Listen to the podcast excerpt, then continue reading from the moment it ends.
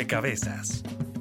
Un espacio para la construcción de opinión pública a través de la investigación, el análisis y la discusión sobre el país y el mundo. Rompecabezas, muchas voces, otras formas de vernos. Hoy en Rompecabezas, en los PEDETs los protagonistas son los territorios. Le das tu amor al campo, poniendo la semilla, cuidando el alimento que hace florecer la vida. No es casualidad que su proyecto más importante lleve el nombre de nuestro municipio, La Paz. Y hoy con el PD gozamos de tranquilidad y vivimos con la oportunidad de tener salud, educación, bienestar y prosperidad. Acordamos como uno de los puntos específicos de la agenda de La Habana, darles a los campesinos una alternativa mejor y llevar el desarrollo, carreteras, colegios, hospitales, oportunidades a zonas donde el Estado nunca había estado presente. Todos somos PEDET. Hacia un nuevo campo colombiano, reforma rural integral. La Agencia de Renovación del Territorio, ART, es la entidad que coordinará con el territorio la construcción y puesta en marcha de los PEDET durante los próximos 10 años. Que haya una escuela, cancha, que haya un, de pronto las viviendas bien adecuadas en donde nosotros podamos vivir feliz y vivir en plena paz. Siembra justicia con cariño, que tu cosecha es la riqueza de esta tierra. Un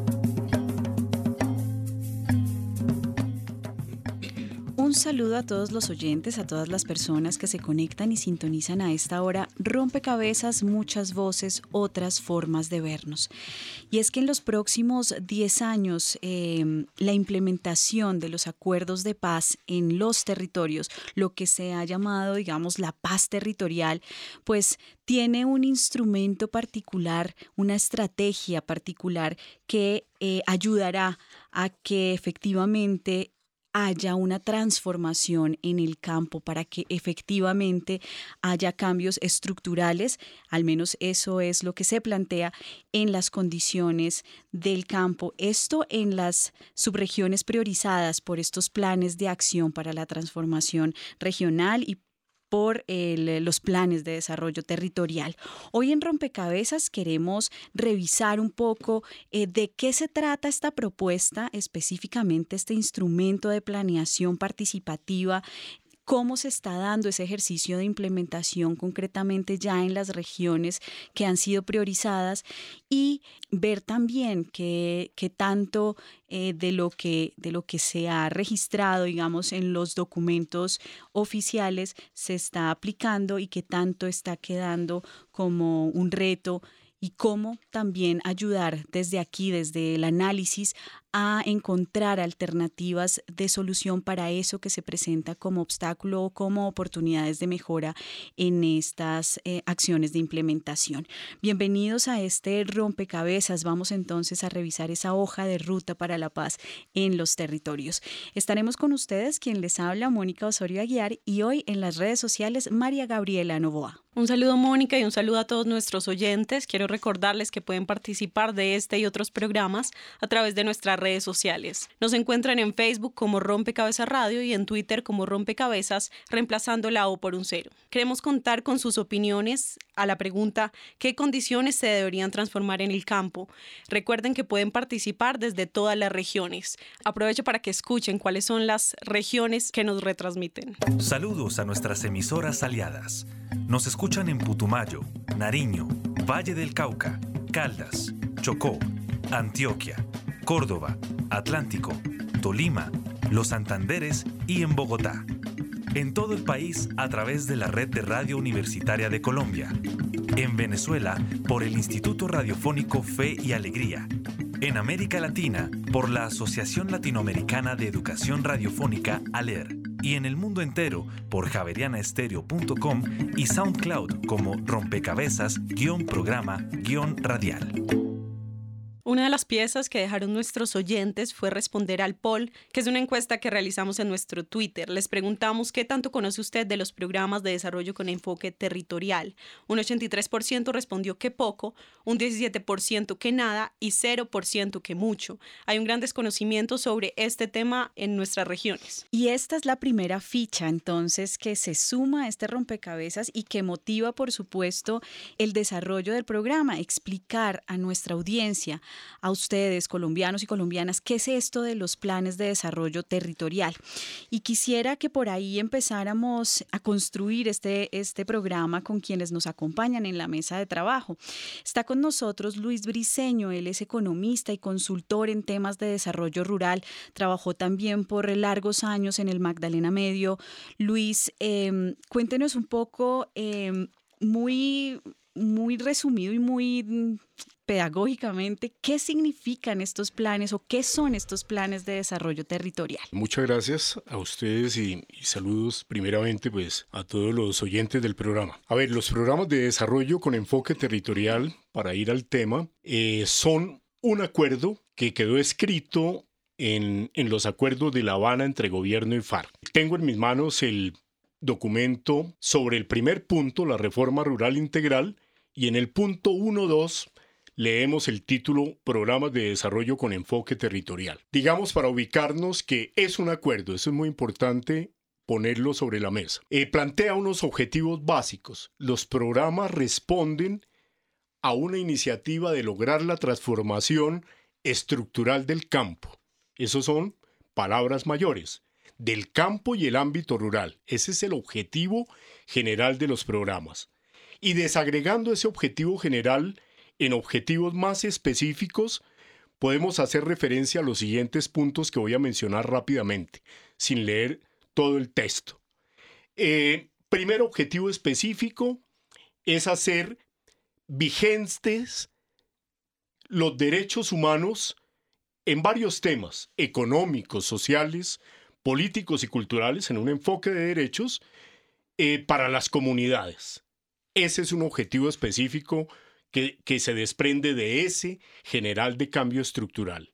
Otro objetivo interesante es la protección de la riqueza pluriétnica y multicultural, un reconocimiento a la diversidad de comunidades que van a enfrentar este tema del desarrollo con enfoque territorial. Un tercer objetivo es el desarrollo de la economía campesina y familiar, impulsando algunas formas de trabajo que no son nuevas en el campo, pero potenciándolas. Están las cooperativas, las formas asociativas, dándole mucho énfasis a eso. Y ahí entra, pero no, no lo nombremos ahorita, entra de manera importante el tema de acceso a la tierra para poder hacer proyectos productivos. Esa ligazón la podemos ver de otra más adelante. Un cuarto elemento, un cuarto objetivo es el desarrollo y la integración de las regiones abandonadas y golpeadas por el conflicto. Sin irnos muy lejos, esto quiere decir que hay una, un objetivo de equilibrar, de cerrar esa brecha entre campo y ciudad. Los indicadores, grosso modo, del campo ustedes saben, de, bienestar son más bajos que los indicadores urbanos.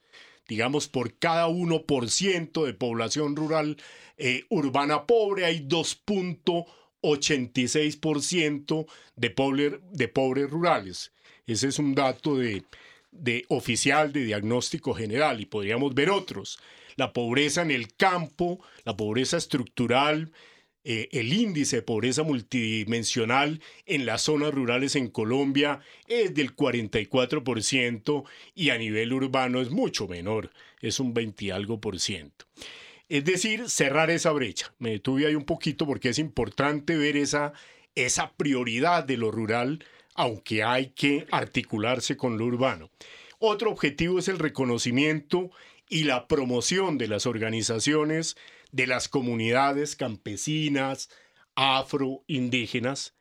Y otro punto final de los objetivos es hacer del campo colombiano un escenario de reconciliación eh, en el que todos y todas trabajen alrededor de un propósito común que es la construcción del bien supremo de la paz, derecho y deber de obligatorio cumplimiento. Este último lo leí casi textual porque no es un objetivo común en los programas de, desarrollo. Y finalmente cierro esta parte de la pregunta de ustedes diciendo que eh, hay que reparar en que el enfoque de los programas, en primer lugar, es enfoque territorial. Y aunque eso parece muy complicado, no lo es.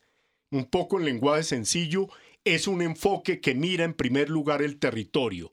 En la planeación en Colombia no se miraban los territorios uno como técnico mira los sectores, sector salud, sector agropecuario, sector tal o cual, pero no mira los territorios. Y lo que se ha abierto paso en los últimos años en Colombia, y sobre todo con el proceso de paz, y ya se menciona desde 2010, es el enfoque territorial de los planes. Mirar el territorio de una manera integral para que ahí sí los sectores entren entren las competencias a, aportar. Luis, usted nos deja un elemento clave y es justamente esa mirada diferencial de los territorios. Y creo que en ese sentido el equipo de Conflicto, Estado y Desarrollo del Cine Programa por la Paz ha venido trabajando y nos acompaña en la mesa Lorena Carrillo, que es socióloga y también em, usted tiene un máster en asuntos rurales, Lorena, pero tratemos eh, ya digamos, expuestos los objetivos específicos de estos planes de desarrollo, de desarrollo territorial expuesto también el objetivo general, que es esa transformación estructural del campo. Eh, cuando hablamos de ese enfoque territorial, de esas, eh, de esas características diferenciales de los territorios, ¿qué tendría que comprender un colombiano o una colombiana, el oyente que está allí del otro lado, de qué pasa en esos contextos y por qué se da esa, por qué se, se requiere un poco esa mirada diferencial de la aplicación de estos, de estos planes. Hola Mónica, muchas gracias por la invitación un saludo a todos nuestros oyentes. Bueno, yo creo que una de las piedras angulares de estos planes de desarrollo y del enfoque territorial mismo son los procesos participativos de las comunidades que allí los habitan y que de hecho han construido esos territorios. ¿Esto qué significa? Que eh, digamos que en Colombia tenemos ya una figura... Eh, de planeación, que son los planes de desarrollo municipales, departamentales, incluso tenemos el Plan Nacional de Desarrollo. ¿Qué suele suceder en los municipios, digamos, concretos que estamos hablando, que en su gran mayoría son municipios de sexta categoría, que están agrupados en estas 16 regiones eh, priorizadas para la implementación de estos PEDETs? Mm, suele pasar que estos planes de desarrollo se hacen en una oficina, en un escritorio. Desafortunadamente, en muchas ocasiones los hacen consultores que no tienen un conocimiento muy amplio de la región y terminan, digamos, eh, copiando planes de desarrollo y poniendo poniendo cosas, metas inalcanzables, pero también que no son acordes con las necesidades de los territorios. Entonces, una de las metas y de las propuestas que le dan justamente el sentido a estos planes es su participación y su construcción comunitaria. Creo que ese es como el, el gran énfasis que le dan ahí. Y eh, la priorización, recordemos que estas regiones, estas 16 regiones se priorizan con base en cuatro, digamos, características definidas en el acuerdo, eh, que son, primero, que tienen que ser municipios donde hay altos niveles de pobreza, Segundo, que son municipios también que tienen altos problemas de infraestructura institucional, o sea, son débiles institucionalmente hablando. También que son municipios altamente afectados por el conflicto armado y que son municipios con presencia de cultivos de uso ilícito. Digamos que esas son las cuatro características que eh, ayudaron a guiar la priorización de estas 16 regiones y de construirlas así. Sin embargo, es un gran reto porque hay unas no solamente en, los, en las 16 regiones priorizadas se combinan municipios, sino que incluso se combinan departamentos. Y allí viene como uno de los grandes retos para la construcción de esos planes, porque estamos hablando de otra figura de ordenamiento territorial que cambia un poco el esquema al que se estaba acostumbrado eh, en los municipios y en los departamentos. Bien, vamos a sumar una ficha a este rompecabezas. Eh, venimos, venimos escuchando que son 16 zonas priorizadas. Bueno, vamos a escuchar esta pieza que suma el equipo periodístico en donde especificamos cuáles son esos territorios y conocemos un poco más sobre los planes de desarrollo con enfoque territorial. De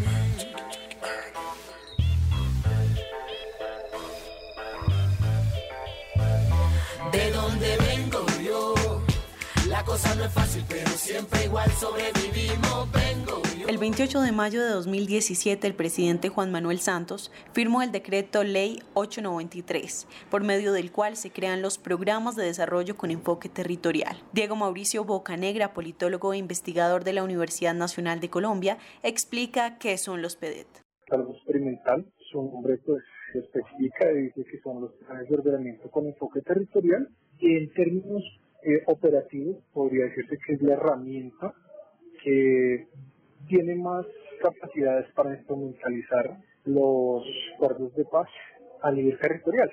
Esta herramienta pues fue construida del acuerdo en sí. El punto 1.2 declara que es necesario la, el desarrollo de, este tipo de programas para hacer del campo un escenario de reconciliación en el que todos y todos trabajan alrededor de un propósito común que es la construcción del bien supremo de la paz. Esto se configura, o mejor dicho, toma forma mediante la vía del fast track de este año. Son 16 los programas que se desarrollarán en 170 municipios agrupados en las siguientes subregiones.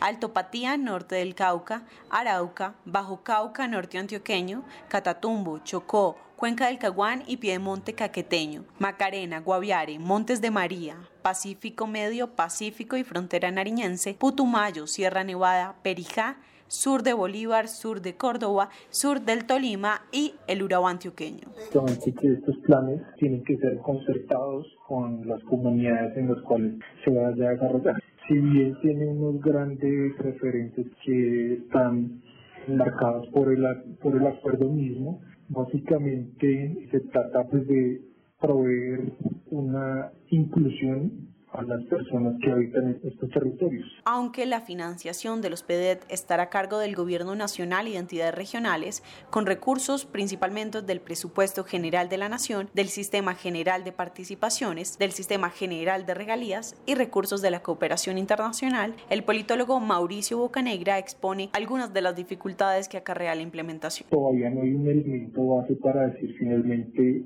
qué va a ser un, un hay bastantes dificultades. Por ejemplo, hay comunidades étnicas que hablan de plan de vida, no de planes de desarrollo, sino, sino de planes de vida, precisamente.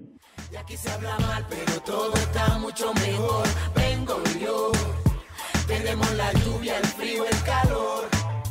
Informa para Rompecabezas María Gabriela Novoa. Escuchábamos entonces ya concretamente cuáles son esas subregiones, pero también algunos retos que plantea el investigador Bocanegra que se suman al ya expuesto por Lorena sobre esa articulación o esa nueva mirada del ordenamiento territorial y la necesidad de articular departamentos dada la, división, digamos, de estas subregiones. Eh, y ahí quisiera que pudiéramos ver también en términos de la institucionalidad, que es algo que señala, que se señala en, el pregrabado y que nos deja mm, el investigador Bocanegra en la mesa y es la capacidad institucional para en los territorios llevar a cabo este, mm, este desarrollo y entender también la diversidad étnica y cultural eh, de cada uno de estos territorios. Emilio Huertas, usted es director de la ONG Lutheran World Relief en Colombia, ha trabajado en el gobierno y entiende un poco cómo, cómo es la, la estructura y y las relaciones, digamos, las articulaciones interinstitucionales. ¿Cómo ve usted ese, ese trabajo, digamos, articulado con la eh, institucionalidad? Bueno, muchas gracias primero que todo por la invitación y un saludo muy cordial a toda la audiencia. Yo considero que es vital que haya muchos espacios de conversaciones, de diálogos y de ubicación de puntos comunes para actuaciones futuras, tanto para la sociedad civil como para el Estado. Eh, nuestra opinión es una opinión que es de apoyo a la implementación de los acuerdos. Nosotros, como Lutheran World Relief y como parte integrante de la Red Pro de Paz, de la cual también hace parte el CINEP, la Fundación Ideas para la Paz, Justa Paz, otras varias 25 entidades de apoyo donde hay empresas privadas, universidades, organizaciones no gubernamentales, nosotros estamos seriamente convencidos de que esta es una oportunidad para el país. Yo creo que ningún colombiano ni ninguna colombiana está, está en desacuerdo con que el campo colombiano que ha estado olvidado durante decenios siga como está. puede que tengamos desacuerdos con partes de los acuerdos de las FARC, pero ese no es el tema de hoy. Nosotros acá estamos hablando de que los PEDET son una oportunidad única para la historia del país y en la cual todos tenemos velas, todos tenemos velas en ese entierro. O sea, esto no es un asunto del Estado o de las FARC o de los indígenas o de los afro o de los campesinos. Es un, es un asunto de cualquier ciudadano o ciudadana colombiana que se tenga respeto por su ciudadanía y quiera afectar la realidad que fue de una manera causa del conflicto, pero que también fue resultado del conflicto armado. Nosotros consideramos que los PEDET y su delimitación pues tienen limitantes, porque es que esto fue un negocio entre dos partes que estaban en conflicto y tomaron una decisión de priorizar, focalizar una acción. Yo no diría que los PEDET son un nuevo ordenamiento territorial. Yo diría que los PEDET son una oportunidad para dinamizar el desarrollo en unos territorios con una focalización específica, lo cual es razonable porque no hay recursos ilimitados, hay recursos limitados y hay que centrar la atención en los lugares que han sido acordados, aunque ese acuerdo no sea perfecto. Yo podría decir que hay territorios que fueron igualmente o más afectados que los que fueron seleccionados.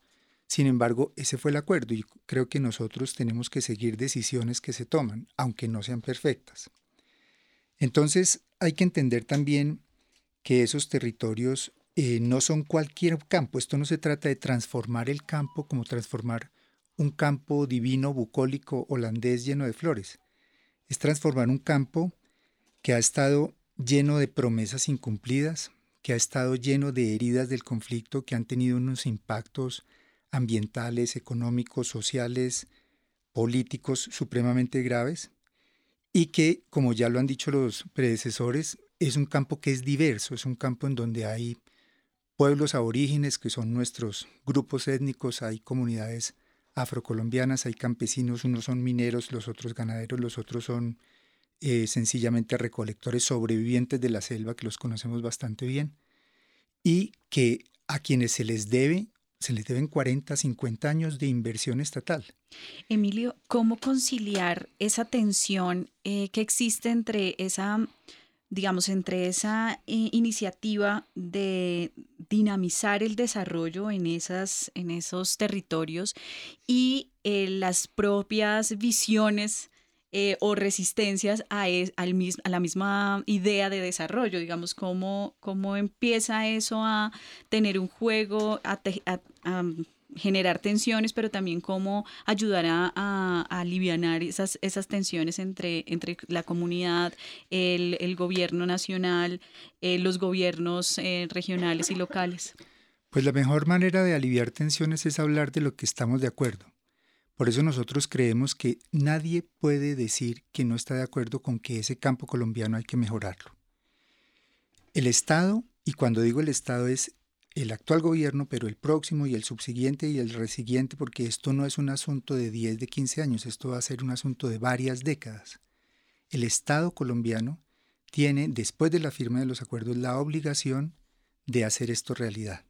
El gobierno actual está en una condición dada, está en una fase final del periodo de gobierno, está con unos afanes y unos compromisos de cumplir con lo que más pueda dentro de los periodos de los tiempos y, y su disponibilidad y su capacidad institucional. Por eso entonces el, el actual gobierno está haciendo un esfuerzo que yo tengo mucha admiración por lo que están haciendo. No quiero decir que sea perfecto y estoy seguro que hay errores, como también habrá errores en la interlocución con el Estado de parte de la sociedad civil. Lo importante es que nosotros como colombianos y colombianas entendamos que esto es una apuesta a muy largo plazo, a muy largo aliento, y que si al final de este gobierno los documentos PEDET no son completos, no son perfectos, es un problema nuestro como sociedad civil también, que también es un problema del sector privado, y es un problema, dicho sea de paso, de la comunidad internacional que apoya al país, asegurar que, eso, que esa herramienta, que es una herramienta de desarrollo, es una herramienta de inversión, que es el plan de desarrollo con enfoque territorial, pueda mejorarse, pueda adaptarse y pueda tener larga vida. Una característica de los planes de desarrollo, ya lo han dicho ustedes, pero quiero reiterar, es ese componente participativo, esa vinculación de la sociedad civil en el diseño de estos planes de desarrollo con enfoque territorial.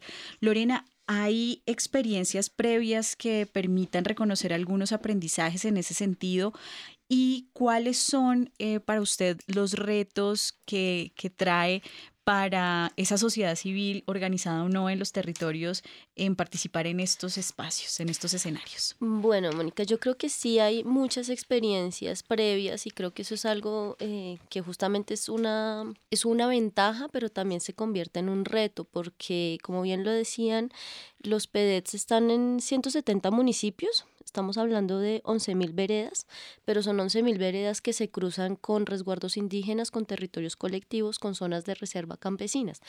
Eh, allí en estas últimas figuras de las que hablo hay un ejercicio de construcción participativa de la gente de estos instrumentos. Entonces, estamos hablando de planes de vida, pero también de planes de desarrollo sostenibles para, la, para la, el caso de las zonas de reserva campesina o incluso de la apuesta a los territorios agroalimentarios también. Es decir, hay un montón de experiencias ahí previas que son una ventaja, pero desafortunadamente en los territorios estamos viendo que también se han convertido en un reto. Y me permito así como señalar dos o tres retos eh, complejos que se vienen con esta construcción de los PEDETs. El primero es un tema de confianza, porque como bien hemos hablado, estamos hablando de unas relaciones muy complejas, unas relaciones, una cierta presencia diferenciada del Estado en esos territorios, eh, con unas relaciones eh, a veces, si se quiere, más hostiles que otra cosa, más que de estado de bienestar, si se quiere llamar de alguna manera. Y eso ha generado una serie de prevenciones por parte de las comunidades.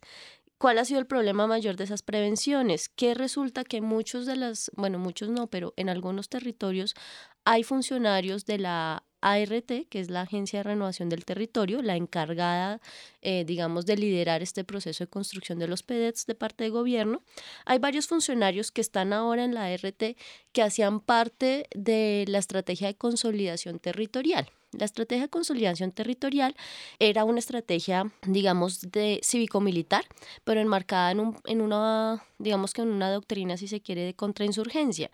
Entonces, estos funcionarios, porque pasó en el Caquetá, por ejemplo, eh, llegaban a los territorios con suma desconfianza de hablarle a estas comunidades, porque digamos que en, este, en ese sentido de hace unos años de la guerra se veía a los a las personas que habitaban en estos territorios mínimamente como auxiliadores de las FARC.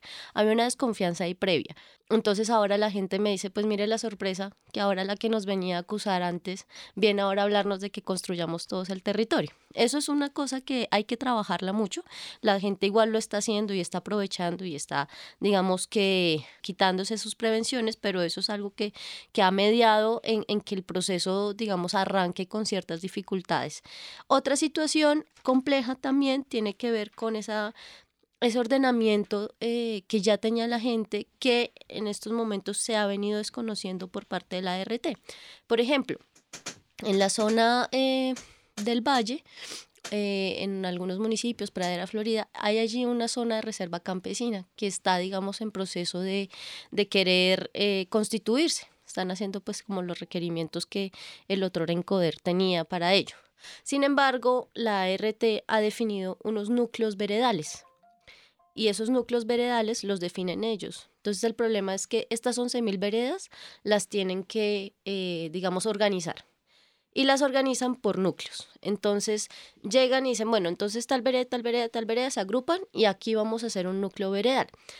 Puede ser que ese agrupamiento de veredas no coincida con las formas que la gente ha venido trabajando sus veredas, porque en los territorios las juntas de acción comunal se suelen agrupar en núcleos pero no están teniendo en cuenta ese proceso organizativo y puede ser que en un mapa tal vereda te quede más cerca de tal vereda y tú digas, ah, bueno, esto puede ser, pero el problema es que eh, hay un puente roto en, entre esas dos veredas o hay tres montañas que hay que cruzarse a caballo y se demoran un día llegando. Entonces, por ese tipo de cosas es que la gente tiene organizada también su territorio de otras maneras. Y eso es un reto porque no se está respetando, si se quiere llamar de alguna manera, esa organización previa que ya tenía la gente, que debería estar potencializándose justamente porque ya están esas experiencias ahí. O sea, ya hay de dónde agarrar.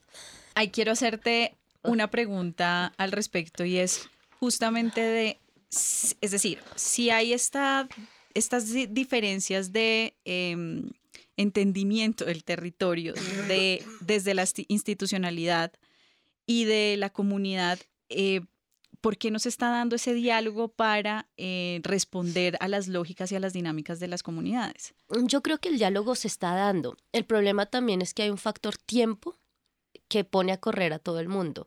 Entonces, claro, estos PEDs tienen una apuesta, digamos que súper ambiciosa, porque es que estamos hablando de, digamos, generar unas bases para un desarrollo a 10 años que tienen que estar listos en mayo del otro año, mayo de 2018. Toda la fase de alistamiento se ha llevado unos meses. O sea, realmente estamos hablando de que en tiempo récord tienen que hacer una construcción eh, de un territorio para 10 años participativa además.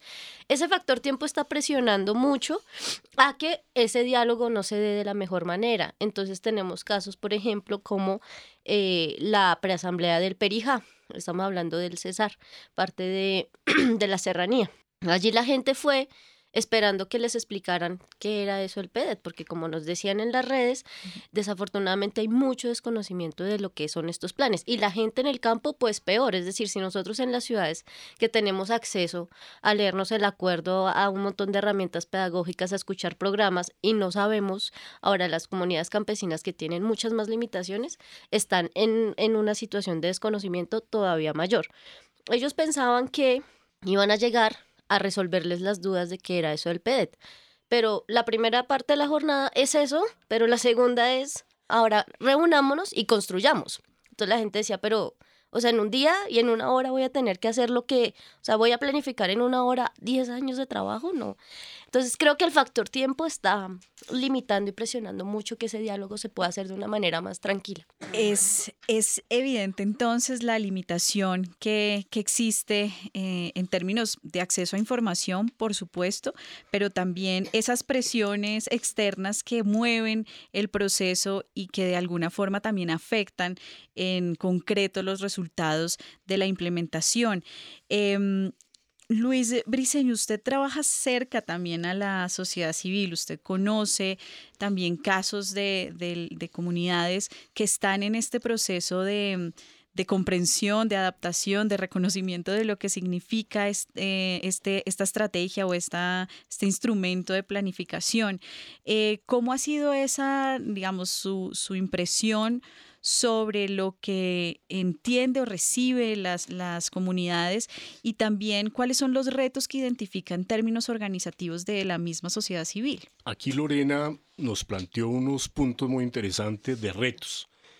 Realmente el tiempo, trabajar cinco meses de manera acelerada para tener unos planes bien hechos, de alguna manera, para diez años, es muy difícil. Digamos que en este trabajo, en otros, en un trabajo reciente que hicimos para CINEP, eh, mostrando experiencias de los programas de desarrollo y paz, con todo respeto y con humildad recomendábamos que los funcionarios que orientaran los programas en campo eh, cambiaran un poco sus formas de trabajar.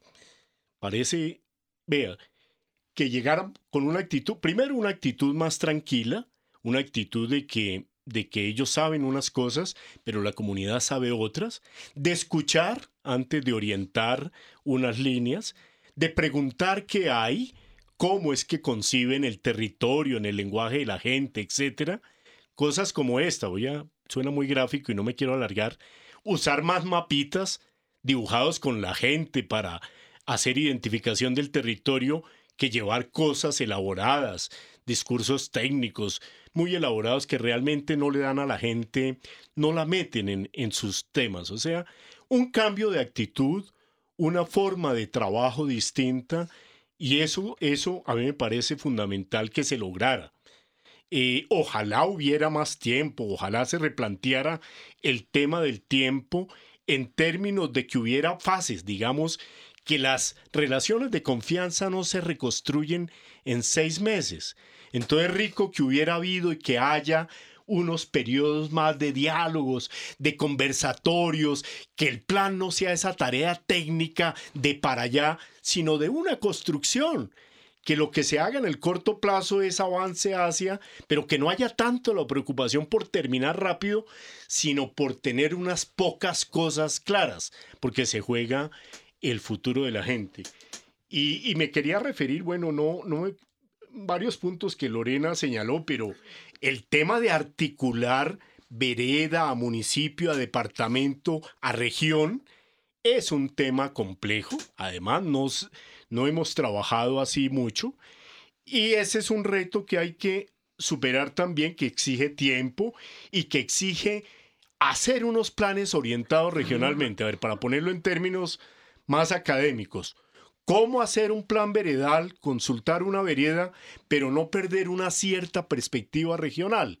Conversar con la gente, cómo es la vereda respecto de la región, etcétera, etcétera. Y un elemento que también mencionó Lorena, pero lo voy a, hacer más gráfico, las zonas acordadas, estas prioritarias, son zonas, sobre todo para los bogotanos, los urbanos, les cuento, les contamos, no son zonas continuas, son zonas de difícil acceso. Entonces parecen mundos distintos, un grupo de veredas a otros grupos de veredas, y eso hace más complicada la cosa. A tal punto que uno de observador o de consultor diría, hombre, ¿por qué no subdividen esos territorios a como la gente está acostumbrado a reunirse y después hacemos la articulación, vemos la mejor manera de articularnos. Y hay muchos otros aspectos. Hay unos temas de, pero he nombrado algunos que a mi manera de ver son importantes. Nosotros hemos intentado contactar a la ART porque creemos que en este punto de la conversación em, esa interlocución también con, con, la agencia pues sería clave en términos de eh, dejar algunos elementos que puedan iluminar y que puedan también contribuir a mejorar la, la, implementación de estos planes de desarrollo. Hemos intentado contactar a María Eugenia Pinto, sin embargo no ha sido posible contar con ella en la mesa. No obstante, hablamos con un funcionario de la Agencia de Renovación de Territorio, un gestor municipal específicamente en Cajibío, Cauca. Escuchemos la siguiente nota. Más de un millón de habitantes se levantan en el suroccidente de Colombia, en el departamento del Cauca, que además ha sido foco de violencia y conflicto armado durante años, pero que actualmente asume un gran reto, la construcción de paz. Porque aquí ha sido un corredor, más que todo de violencia, de cultivos ilícitos y de los grupos al margen de la ley. Walter Castro, gestor municipal de Cajibío Cauca, funcionario de la Agencia de Renovación del Territorio. Aquí han participado las FARC, el ELN y delincuencia común. El abandono del Estado parece ser una causa en común, así lo señala Alejandra Fuentes, pasante del programa Manos a la Paz. El problema del abandono estatal generó pues eh, grandes, eh, mayores pues, índices de pobreza y además de eso, pues la región pues del Cauca es muy rural, entonces eso permitió que primero el Estado no llegara adecuadamente y que las comunidades pues se tuvieran que someter al control pues de otro tipo de grupos armados. De todas maneras, construir paz es el nuevo propósito regional. Esos territorios que fueron más abandonados son los primeros en los que se tiene que empezar a, implementar los cambios sociales pues necesarios para el posacuerdo y entonces si se deja el Cauca por fuera pues sería un poco pues contradictorio, ¿no? El llamado a generar cambios sociales es urgente. Esto es mayor índice de pobreza, débil presencia institucional, mayor afectación de la economía y de cultivos de uso ilícito y minería ilegal, mayor afectación del conflicto armado. Los planes de desarrollo territorial parecen ser la solución. Son ocho pilares. El primero es ordenamiento social de la propiedad rural y el uso del suelo. El segundo era la reactivación económica y producción agropecuaria. El tercero estamos con la educación rural. Cuarto está vivienda, agua potable y saneamiento básico. El quinto es el derecho a la alimentación. Esto tenemos la reconciliación, convivencia y paz. El séptimo está infraestructura y adecuación de tierras, y el último, salud rural. De todas maneras, no parece tarea fácil. Es posible, pero requiere mucho trabajo, porque la comunidad no puede solamente enfrentarse a, sentarse a hablar de soluciones cuando no se han reparado las diferencias que hay entre ellos. Entonces es un poco complicado porque cada una de las comunidades tiene intereses diferentes, pero entonces hay que buscar esos puntos en común, ¿sí? que no se vean como comunidad indígena, comunidad campesina o comunidad afro, sino como todos habitantes de un mismo territorio. Y también, en este caso, depende del gobierno. Que empiece a, a, mostrar un verdadero compromiso de paz. Y eso se va dando a través de la articulación en general de todas las entidades del Estado. Será un proceso largo, pero ¿cómo garantizar la ejecución de estos planes? Informa para Rompecabezas Juan Sebastián Ortiz.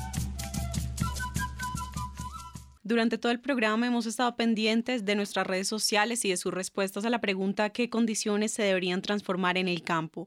Ya tenemos algunas. Rafael González Cárdenas responde, creo que se debe mejorar la infraestructura, que se deben solucionar los problemas de propiedad de tierras, linderos y uso del suelo. Pero sobre todo veo que la producción para nuestros campesinos tiene costos muy elevados y la retribución es mínima. También Paola Andrea Boxiga responde, en mi opinión se debería empezar por mejorar las condiciones de vida de todos los trabajadores, generando que su calidad de vida mejore y asimismo los resultados del trabajo. También hicimos esta misma pregunta en las calles de Bogotá. Veamos qué respondieron los ciudadanos. ¿Qué condiciones se deberían transformar en el campo? Incentivos, créditos. Asimismo, tiene que haber seguridad para ellos, para que pueda realmente la gente se sienta comprometida y sienta la necesidad de volver al campo, de estar en el campo.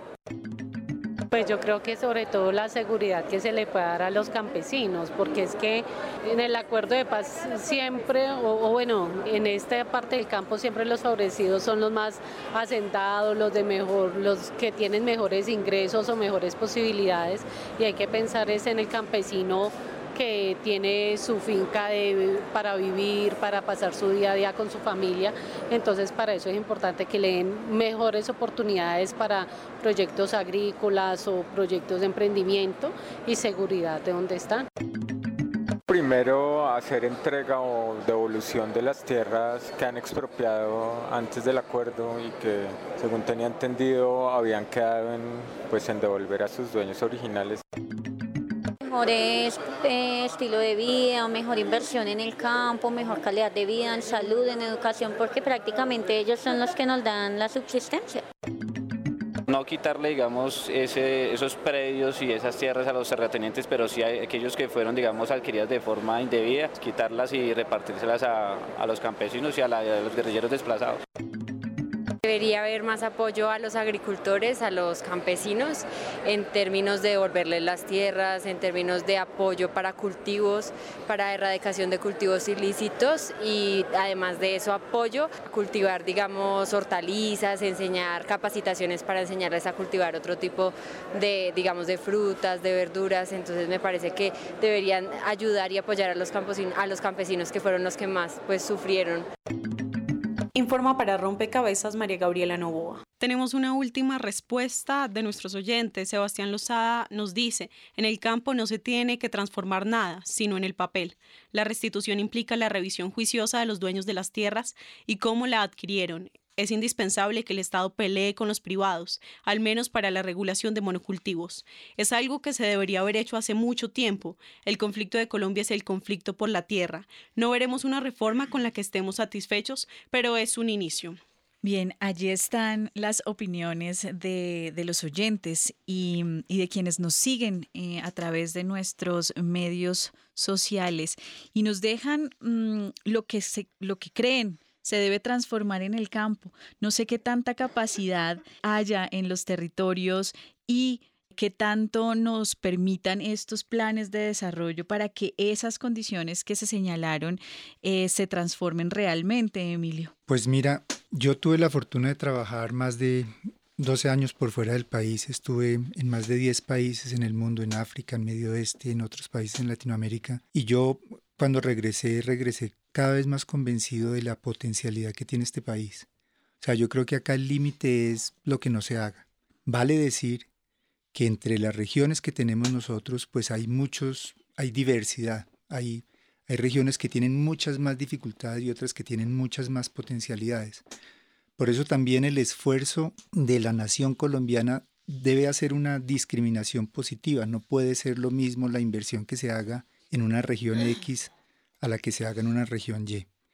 En todo caso, lo que nosotros estamos proponiendo es la implantación de un sistema territorial, es decir, basado en los territorios, no es, no es gobernado desde Bogotá, es desde los territorios, que sea para el apoyo y el acompañamiento a la implementación de los acuerdos. No es un sistema para monitorear, verificar de quejas, de reclamos, de auditoría. Es un sistema para que las cosas, los entuertos que tenemos allá, perdonen la expresión que es un poco rara, o los problemas, las dificultades, se solucionen. Y creemos que para que se solucionen se requiere lo que los colegas han dicho. Primero, hay que escuchar, hay que escuchar los planes de vida del pueblo misaco, del pueblo aruaco, se construyeron durante 5 o 7 años y tienen vigencia de 20 o 50 años.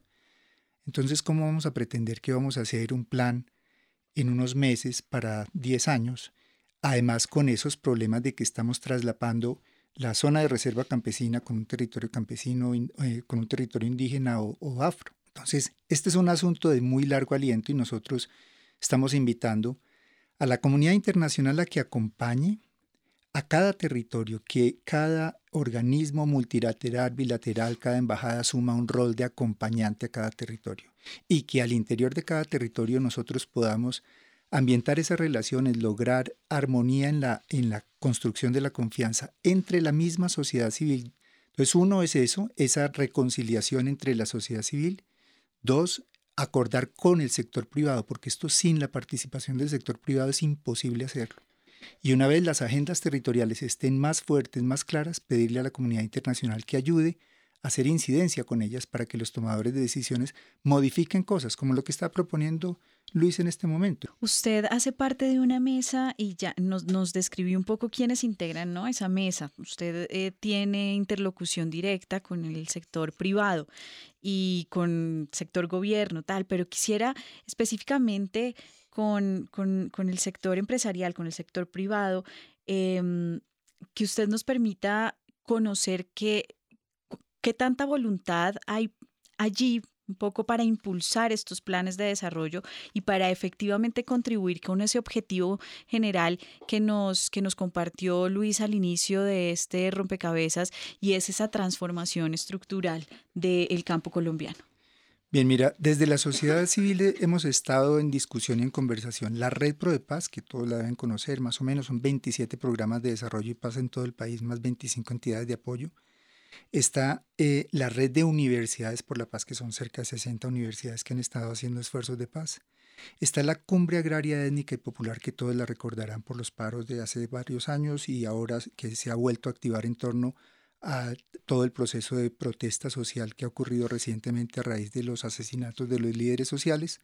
Está el movimiento femenino y feminista, está la Ruta Pacífica de las Mujeres por la Paz, Está la comisión étnica, que oígase bien, la comisión étnica tiene asiento en la CECIVI, que es la Comisión de Seguimiento y Verificación para la Implementación de los Acuerdos, y está la comisión de notables, de la cual es la Secretaría Técnica, es el CINEP y el CERAC. Todos somos todos son entidades, plataformas que tienen interés en que esto funcione y han estado de una u otra manera involucrados en la documentación del sistema. Con respecto a la sociedad civil, hemos hecho el esfuerzo con el apoyo de Viva la Ciudadanía, que es otra de las plataformas que está involucrada, de invitar a los embajadores de las distintas, distintas embajadas presentes en Colombia y con ellos están ambientando la posibilidad de que los representantes del sector privado de sus países de origen hagan presencia en un evento en el cual hablemos de esto, expliquemos cuál sería la posible vinculación. Con el sector privado colombiano, dentro de la red de Paz hay entidades tan serias y tan importantes como Ecopetrol, ISAGEN, ISA, y con ellos ya empezamos la interacción. Hemos establecido un primer puente con Analdez, con la ayuda precisamente de Luis Hernando que está acá presente, para empezar a hablar de cuál sería la posibilidad de vincular al sector privado. De todas maneras, hay que decirlo. Ustedes saben que la paz en Colombia se ha vendido, y me parece bien que haya sido así, como un, un peldaño para poder tener ese dividendo, ese dividendo económico de que exista la paz. Porque este es un país que si bien viene creciendo económicamente, todavía tiene muchísimas potencialidades, no necesariamente en detrimento de lo ambiental.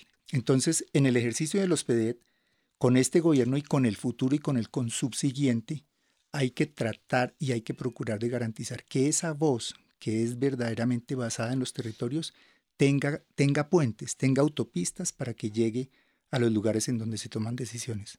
Y ese diálogo, Luis Hernando, en el, en el marco de implementación de estos planes de desarrollo con enfoque territorial, ese diálogo entre las comunidades mm, y entre las distintas entidades de gobierno involucradas, digamos, en la implementación del, del instrumento, como ustedes ya lo, ya lo han venido mencionando, requiere de fortalecer esos lazos de confianza. Demos unas puntadas o algunos elementos en ese sentido sobre cómo contribuir para que esos lazos de confianza entre los distintos sectores, el sector privado, el, empresarial, el empresariado, digamos, el sector em, oficial, fuerza pública, distintas organizaciones sociales empiecen a tejer lazos de confianza que contribuyan a la implementación de estos programas de desarrollo y que permitan que efectivamente respondan a la mirada territorial que se, que se plantea, digamos, en los acuerdos y que es el objetivo central también de,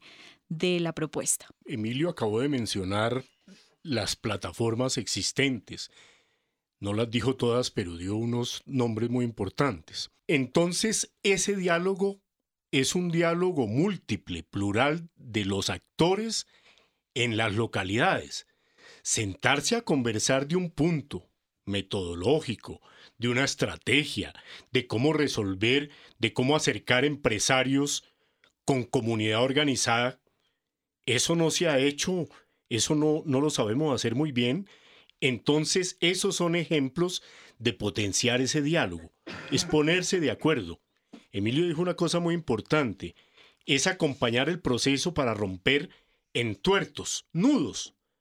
Entonces, si la comunidad internacional va a ser una palanca importante, también nosotros internamente tenemos que ser capaces de reunirnos a conversar, a, ver en qué, cómo vemos las cosas de diferente. Imagínate cómo es de, en el papel de sencillo, articular campesinos con palmeros, empresarios de la palma aceitera, para dar un ejemplo. En los territorios no es tan fácil. Hay prevenciones y se tienen que reconocer y rescatar enseñanzas que Lorena eh, nos podría contar muchas experiencias del CINEP cómo acercar los actores a conversar. Eso no se ha hecho de una manera sistemática, etcétera. Y yo creo que en general eso lo diría, eh, esos diálogos plurales, conversar lo metodológico, las estrategias, sobre todo escuchar a la gente, darle mucho protagonismo a, los, a las organizaciones para captar los técnicos y las instituciones del Estado por donde se pueden ir construyendo caminos. Por eso digo, es el quehacer real y eh, no tanto tener el documento ya, porque esta cosa es mucho más complicada. Eh, bueno, en eso hay, y quería decir finalmente, sin ser atrevido y, y, obviamente porque he trabajado con ONGs, pero al Estado yo le diría a las instituciones, a la ART, apóyense en los programas de desarrollo y paz. Eh, el cambio rural es para todo el país, pero se priorizaron 16 zonas y, contémoslo aquí, un 80% de los territorios PEDED coinciden con el ejercicio que han hecho los programas de desarrollo y paz hoy agrupados, como dijo Emilio, en la red Pro de Paz. Aprovechar ese conocimiento acumulado de 20 años es muy valioso. Lorena, eh, nos queda, digamos, ese ejercicio, y ya, ya, ya lo decía Luis, em, de cuáles serían esas, esos asuntos sobre los que tendrían que concentrarse no solo eh, las comunidades, digamos, cómo, cómo se deben preparar las comunidades para establecer estos diálogos y, estos, y fortalecer estos lazos de confianza, sino también cómo fortalecer la institucionalidad a nivel nacional, pero también local y regional, para que efectivamente esos, esos diálogos puedan fluir y se pueda hacer un ejercicio, em, digamos, eh, que responda a lo que todos esperamos en términos de consolidación o construcción de, una paz estable y duradera. Yo creo que una de las cosas que tenemos que tener en cuenta quienes eh, acompañamos a las comunidades en los territorios e incluso las mismas instituciones del Estado, es que el acuerdo es uno solo. Tiene seis puntos, es cierto, pero el acuerdo es uno solo.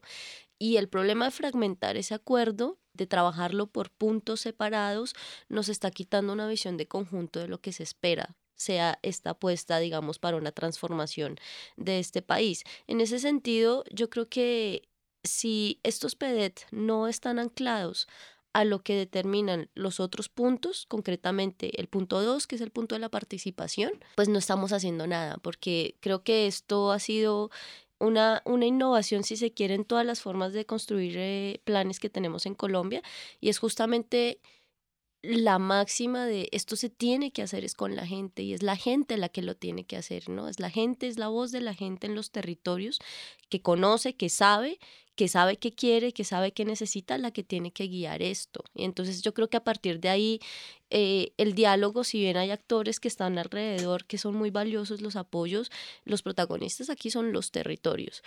Pero ese, protagonismo, si esto no va en paralelo con los, con los otros puntos, queda en nada. Y te pongo un ejemplo muy concreto. El punto 2, que para mí es creo, de las máximas, eh, de los máximos logros del acuerdo, que es el punto de la participación. Más allá de una participación electoral, estamos hablando de una participación amplia de las comunidades y de los ciudadanos en general.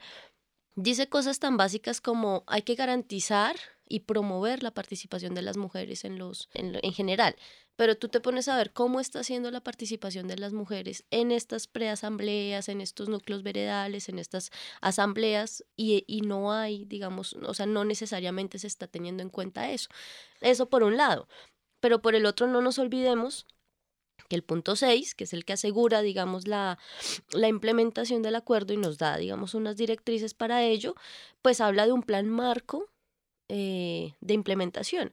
Ese plan marco, en teoría, en el papel, estaba para aprobarse a los cuatro meses de firmado el acuerdo. Vamos a cumplir un año ya, dentro de poco, cuestión de días, y el plan marco no se ha eh, firmado aún. ¿Y cuál es la importancia de ese plan marco? Pues que justamente es la herramienta que va a garantizarnos que durante los próximos dos periodos de gobierno se tenga un capítulo específico en los planes nacionales de desarrollo de el Acuerdo de La Habana. Si eso normativamente no está, y no hay una obligación, digamos, eh, en términos estructurales de las instituciones estatales de este país, pues bienvenida todo el apoyo de todos los actores que puedan participar, pero si eso no está ahí establecido, no hay, no, no va a haber nada. Entonces, por eso es que es tan complejo que pensemos en un en un solo punto de implementación sin que tengamos en cuenta la visión conjunta del acuerdo. Y eso sí es un llamado a toda la sociedad porque no, o sea, si bien el principal actor y el principal responsable es el Estado, pues porque es el que tiene que llevar la, la batuta pues de la implementación, no podemos olvidarnos que como sociedad tenemos un papel muy importante a la hora de poder movilizarnos y de exigir que todas las trabas que se están viendo en estos momentos a la implementación del acuerdo pues desaparezcan. Yo creo que ahí es donde tiene que haber mayor apoyo de la, del, del resto de actores de sociedad civil. Pues con este llamado a el conjunto, digamos, de la sociedad civil para efectivamente em, acompañar los acuerdos, exigir su implementación y exigir que esas trabas se se resuelvan. Cerramos este rompecabezas, no sin antes agradecer a Luis Briceño, a Emilio Huertas y a Lorena Carrillo, quienes nos acompañaron en la mesa de trabajo, y por supuesto a ustedes, los oyentes, que a través de las redes sociales suman también sus opiniones y contribuyen en estos análisis. Los esperamos en una próxima emisión. Recuerden que estuvieron con ustedes quien les habla, Mónica Osorio Aguiar, en las redes sociales hoy María Gabriela Novoa y en la producción de Rompecabezas Juan Sebastián Ortiz. Rompecabezas. Una producción del CINEP, Programa por la Paz, la Pontificia Universidad Javeriana y la emisora Javeriana Estéreo 91.9 FM. Rompecabezas. Muchas voces, otras formas de vernos. Los paisajes sonoros de Rompecabezas cuentan con audios tomados de distintas fuentes. Para conocer el origen del material, diríjase a www.cinep.org.co.